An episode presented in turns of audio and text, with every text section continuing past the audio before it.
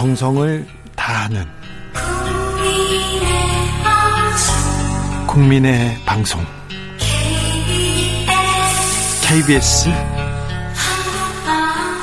주진우 라이브. 그냥 그렇다고요. 청년의 시선으로 청년의 포부와 패기로 대한민국 정치를 새롭게 하자 MZ세대가 말하는 요즘 정치 2030 청년 정치인 어벤져스 청벤져스 모셨습니다. 먼저 권지웅 의원 네, 안녕하세요. 더불어민주당 비대위원 권지웅입니다. 김용태 최고 네, 안녕하십니까. 국민의힘 김용태 최고위원입니다. 어디서 뭐 하세요, 김용태 최고는? 아, 저는 오늘 몸이 좀 너무 안 좋아서 네. 민계를 맞다가 조금 늦어져가지고 아, 네. 전화로 연결했습니다. 그러니까 목소리가 좀 그러네. 코로나는 예. 아닙니까? 네, 코로나는 아닙니다. 아, 네. 얼른 몸 대선 때 고생해서 그런가 봐요. 얼른 몸- 빨리 낫겠습니다. 몸 잘 챙기십시오. 예, 감사합니다. 네. 김용태 최고. 예, 예. 근데 대통령 집무실 용산 이전은 어떻게 보세요? 뭐, 당선인께서 주말에도 말씀, 직접 브리핑 하셨듯이 저는 신속한 결정이라고 생각됩니다. 어, 지금 문재인 대통령께서도 뭐 청와대 이전에 관련돼서 공약을 하셨지만 잘 지켜지지 않았지 않습니까? 뭐 네. 현실적인 어려움이 있었다고 제가 알고 있는데 네. 이러한 것을 지금 인수위에 반대만 하실 것이 아니라 좀 지금 인수위에 어, 용산 이전에 대해서 좀 그간의 청와대에서 가졌던 문제점이나 이런 것을 잘 애로사항을 잘 전달해서 어, 청와대 이전이 좀 잘 마무리될 수 있도록 어, 신구 권력이 잘 협조하고 조화롭게 해결했으면 좋겠습니다. 김용태 최고. 예, 예. 솔직히 말해서 국민의힘 청년들 반응 어떻습니까? 이거 이 뭐 당- 어, 지지하는 이 결정에 대해서 좋게 당연히 좋게 말씀하시는 분도 있고요. 조금 아쉽다라고 평가하시는 분들도 있습니다. 어떤 점이요? 어, 뭐 여러 가지가 있을 수 있겠지만은 청와대 이전이 과연 약간 뭐 코로나 위기에 좀 더 집중하고 좀 천천히 해도 되지 않겠냐는 이야기도 있고요. 네. 근데 전반적으로 어쨌든 저는 당선인께서 어, 국민들께 어, 약속하셨던 것이고 이거 이 결정을 신속하게 하셨다는 점에서 리더십 있는 평가 리더십이 좋다고 생각합니다. 좋게 평가해. 예, 네, 예. 알겠습니다. 권지웅 최고. 어, 저는 뭐, 이. 권지웅 부분은- 비대위원이죠. 아, 네, 네, 비대위원입니다. 네. 이 부분은 명백하게 국민들을 기반하고 스스로 공약을 파기한 부분이라고 생각합니다. 제가 어떤 부분에 대해서 이렇게 말씀드리냐면, 윤석열 후- 당선인께서도 사실 불과 대선 기간 중에는 광화문 집무실이라는 표현을 썼어요. 네. 근데 이번에 이것이 바뀌었는데 왜 이게 바뀌었냐라고 하니까 사실 그때 공약 검토할 때 좀 세세하게 다루지 못했던 것 같다라고 말을 했거든요. 그러면 공약을 바꾼 것인데 저는 공약 바꿀 수 있다고 생각합니다. 그러면 자기가 가지고 있는 권한 내에서 이것을 추진한다고 하면 저는 더불어민주당이 이것을 이렇게까지 반대할 이유는 없다고 생각해요. 근데 문재인 정부가 가지고 있는 권한을 월권에서 그것까지 자기의 마음대로 해야만 한다고 말을 하니까 이게 문제가 되는 것인데요. 몇 가지 질문들이 있어요. 그래서 정확히 예산이 얼마가 드는 건지, 그리고 왜 5월 10일까지 완료해야만 하는지에 대해서 저는 충분히 대답을 못한 채로 계속 추진하고 있어서 국민들의 비판이 높아지고 있다고 봅니다. 저는 그런 측면에서 당선인께서 광화문이 아니고 용산으로 이전 하게 된 배경에 대해서는 다시 한번 국민들께 왜 용산인지에 대해서 설명하실 필요는 있다 이렇게 네. 생각합니다. 예, 네. 김용태 최고위원. 예, 예. 윤석열 정부가 출범하면 군 복무 기간 24개월로 다시 늘어난다. 이거 사실인가요? 어, 저는 전혀 들어본 바가 없습니다. 그러면 그걸 전혀 사실이 아닙니다. 예. 저- 아 그렇죠. 인터넷에서 그냥 나왔던 건데 이거는 팩트가 아닙니까? 예, 뭐 저희 검토하고 있지 않습니다. 아 예 알겠습니다. 이건 마무리하고 가자고요. 24개월로 늘어나는 거 아닙니다. 네. 예, 예. 그런데 윤 당선인이 병사 월급 200만 원 인상 약속했었는데 이거는 사실이죠? 예, 예, 그거 약속하셨고 지금 인수위에서 검토하고 있습니다. 아 그래요? 어, 젊은 젊은 그 남성들이 어, 정말 국가를 위해서 그 젊은 나이에 봉사하고 희생하는 부분에 있어서는 어, 저는 대우를 해줘야 된다고 생각하고요. 민주당 이재명 후보께서 또 당시에 월 병사 그 어, 월 200만 원에 대해서 약속 같이 하셨던 걸로 알고 있어서 저는 코로나 위기가 좀 끝나면 여야가 모두 어, 검토를 잘해서 여야 모두 다 같이 어, 이런 결정을 좀 할수 있지 않을까 생각합니다. 저는 이 부분이 사실은 공약을 파기하고 있는 부분이라고 생각하는데요. 왜 그러냐면요. 네. 그 이재명 후보도 그렇고 윤석열 후보도 그 월급 20, 200만 원을 약속했습니다. 근데 그때 좀 세부적으로 달랐던 것이 이재명 후보는 2027년까지 200만 원을 달성하겠다고 했어요. 네. 그래서 문재인 지금 대통령이 설정한 계획에서 어, 5년 뒤에 한 8,500억 정도의 예산을 더 추가하면 그때는 최저임금에 거의 가까운 200만 원이 가능하다고 했고, 네. 근데 그때 국민의힘에서 이걸 즉시 하겠다고 계속 차별화해서 이야기를 했거든요. 네.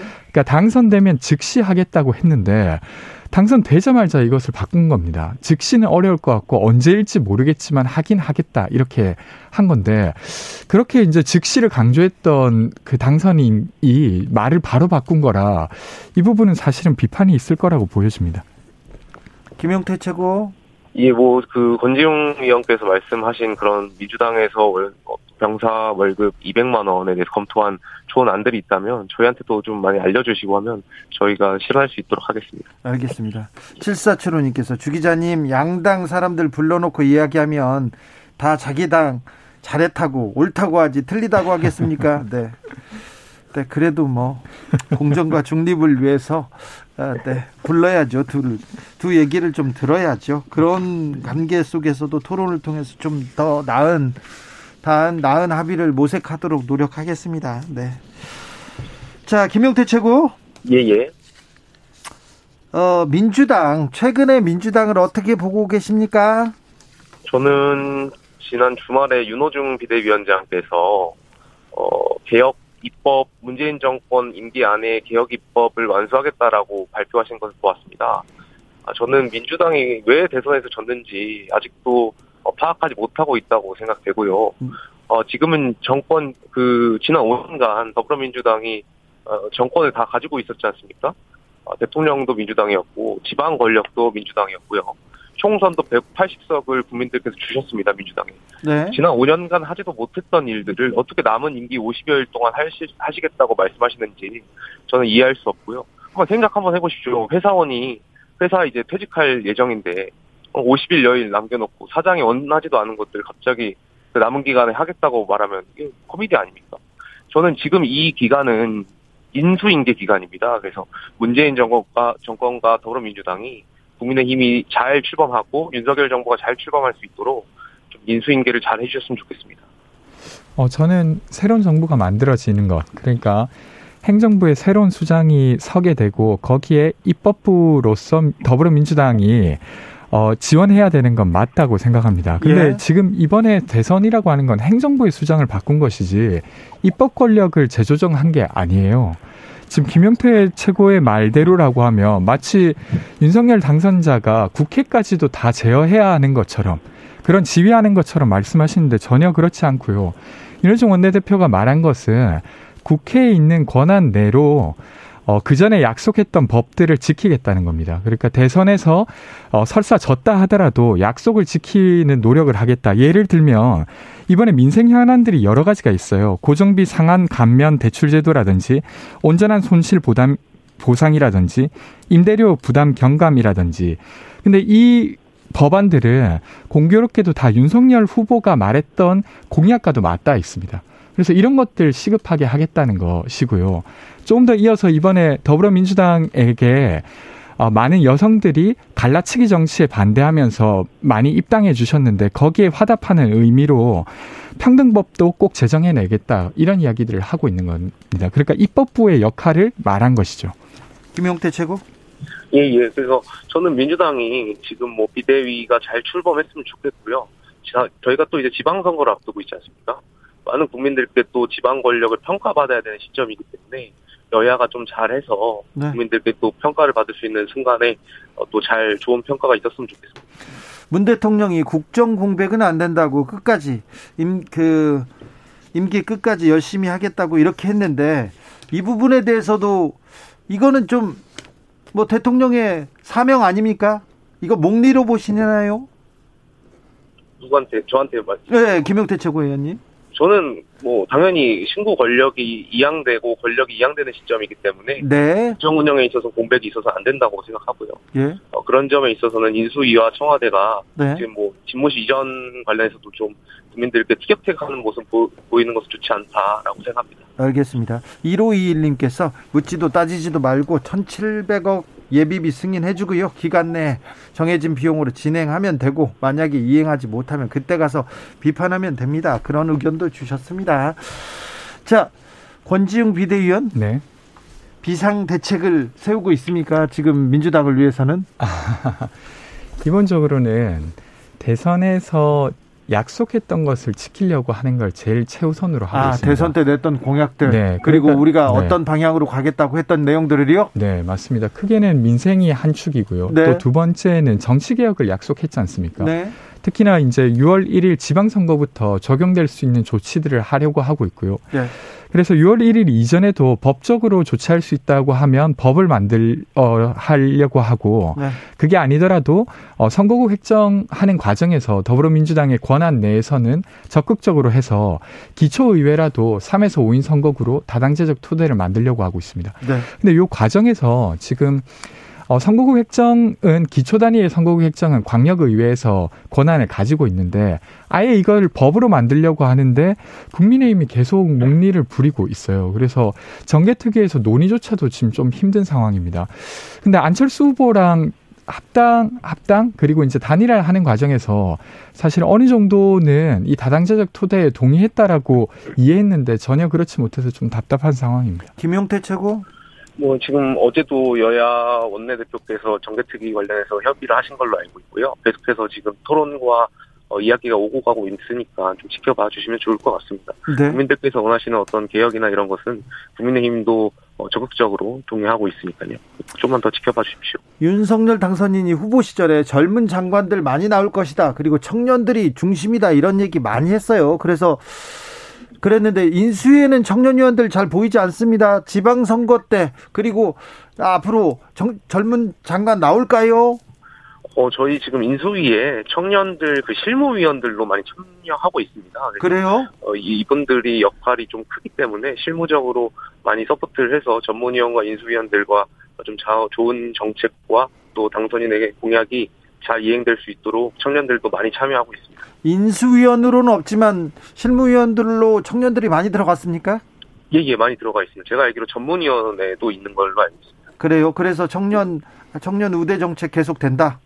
예, 예. 지방선거에도 많이 나올까요? 저희는 지방선거는 공정한 경쟁을 토대로 많은 남녀노소 누구에게나 어, 기회를 드리고 있고요. 저 이번에 공천 과정에서 어, 주말과 어제 계속 최고위에서 논의하고 있었는데 특히 비례대표제 같은 경우에 기초 비례랑 광역 비례 같은 경우에 저희가 PPAT라는 시험을 만들었습니다. 그래서 PPAT 어, 시험을 봐서 1등급에서 9등급으로 나뉘는데요. 비례대표를 음, 그, 그 지원을 하실 때 기초의원 비례 같은 경우는 3등급 이상, 어, 광역 비례 같은 경우는 2등급 이상 이렇게 지원하실 수 있게 만들었습니다. 그래서 잘 이렇게 많은 남녀노소 누구나 많이 지원하셔가지고 어, 또이 지방에 또 지방에 봉사하시는 그런 것들 많았으면 좋겠습니다. 시험을 보긴 보네요. 예, 저희 4월 초에 볼 예정입니다. 그렇습니까? 네. 예. 어, 용산 집무실 문제로 인수위 최우선 과제가 뭔가 이렇게 좀 혼란스러워하는 거 보면 좀 안타깝습니다. 그죠? 김영태 의원님. 아, 예, 뭐 그런 부- 그런 지적도 있는 걸로 알고 있습니다. 그러나 네. 아, 저희가 집무실을 청와대를 들어간 다음에 이전하게 된다면 물리적으로 또 시간이 필요하기 때문에 네. 바로 이전해서 대통령 취임과 동시에 이전해서 바로 그 말씀하신 대로 우선순위에 있는 것들 처리해 나가기 위한 결정이니까요. 조금만 더 지켜봐 주셨으면 좋겠습니다. 우선순위에 뭐가 뭐가 올라와야 된다고 생각하십니까? 저는 지금 당장은 당연히 코로나 대책이라고 생각합니다. 네. 당선인께서도 그렇게 인지하고 계시고 인수위에 코로나 특위도 설치했습니다. 그래서 지금 많은 소상공인들과 많은 국민들 정말 지난 2년간 코로나로 힘드셨지 않습니까? 이런 부분을 좀 해결할 수 있도록 민생 우선할 수 있도록 어, 이 부분이 가장 중점적으로 우선되어야 한다고 생각합니다. 저는 김영태 최고께서 이야기하신 대로 정말로 국민의 힘이 인수위 과정에서부터 코로나 대책 그리고 그 중에서 소상공인을 지원하는 대책을 우선했으면 좋았을 텐데 문재인 대통령을 만나면서 협상했던 카드 중에 어, 제일 우선으로 이야기되었던 게 이명박 대통령 사면이었고 그리고 이어서는 용산 집무실 이전에 협조해달라는 것이었어요. 네. 그러니까 말은 예를 들면 코로나 관련한 조치를 하겠다라고 하지만 실제로 행동의 우선순위는 전혀 다른 것이죠. 그래서 김영태 최고께서 이야기하시는 대로 정말로 민생과 관련된 약속들을 더 우선적으로 지키는 국민의힘이 되었으면 좋겠습니다. 예, 예. 건중 비대위원님 너무 저희 허니문 기간인데 너무 삐딱하게 봐 주시지 마시고 저희 좀 잘 할 수 있도록 많이 응원해 주십시오. 아, 응원하고 있습니다. 네.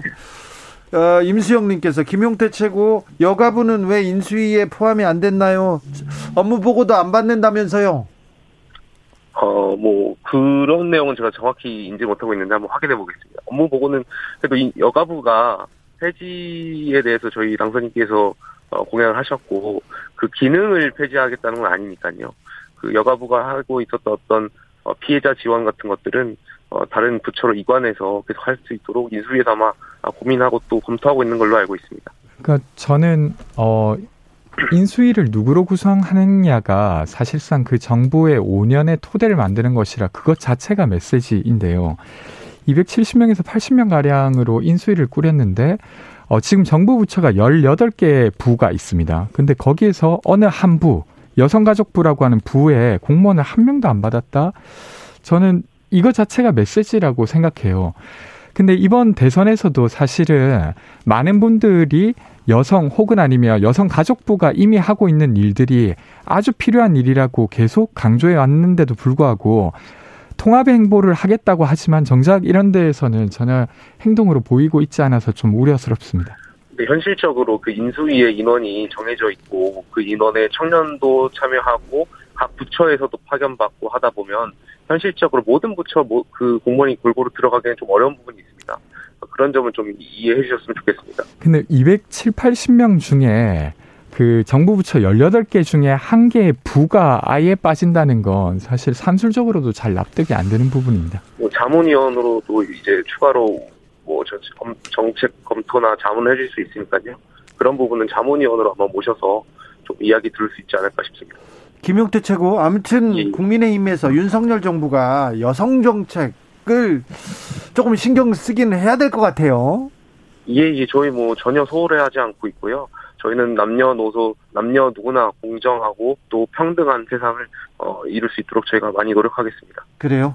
예. 어, 당은 어떻습니까? 지금은 지방선거에 이렇게 초점을 맞추고 있습니까? 예, 저희 국민의힘 지도부는 지금 지방선거를 준비하고 있습니다.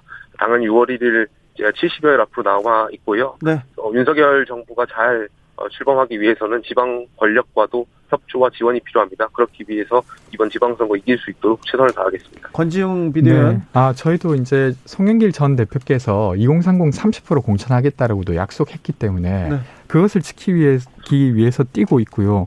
오늘도 그린벨트라고 하는 민주당 청년 출마자 모임을 어, 저희가 비대위원장, 박지원 비대위원장님과 함께 미팅을 했었습니다. 예. 그래서 이런 신인 정치인들이 잘 드러날 수 있게 노력하고 있습니다. 그런데 민주당은요, 서울시장 후보 누가 됩니까? 누가 누가 올라갑니까? 다 안 하려고 하고, 네. 다 경기지사만 하겠다고 하는 것 자체가 이게 네. 선거를 치르는 당의 지금 자세인지 걱정됩니다. 네, 이제 보도된 것은 좀 그런 쪽으로 많이 보도가 되었는데 네. 실제로는 그렇게 되진 않을 거고요. 어쨌든 서울시라고 하는 되게 중요한 공간 역시도 민주당의 비전을 가지고 있는 후보가 곧 출마할 거라고 보여집니다. 그래요? 네. 그 네. 누구 누구 이렇게 누가 누가 나선다 그런 얘기 지금 비대위 회의에서 맨날 나올 거 아니에요? 아 저희가 아직 그렇게 후보까지 다 언급하고 있지는 않습니다. 근데 뭐 그래요? 뭐 보도에 따른 뭐 박주민 의원이라든지 이렇게 네. 준비하고 계신 분들이 있는 걸로 알고 있습니다. 권지웅 위원장, 권지웅 비대위원 좀 곤란한 질문은 이렇게 정치적으로 빠져나가나 이제. 네. 그렇죠, 김용태 최고. 예, 너무 정치적으로 잘 피해가시는 것 같습니다. 그래요? 아, 네. 아무튼 몸조리 잘하시고요. 김용태 최고 그리고 권지웅 비대위원 아, 잘 들었습니다. 감사합니다. 감사합니다. 고맙습니다. 네.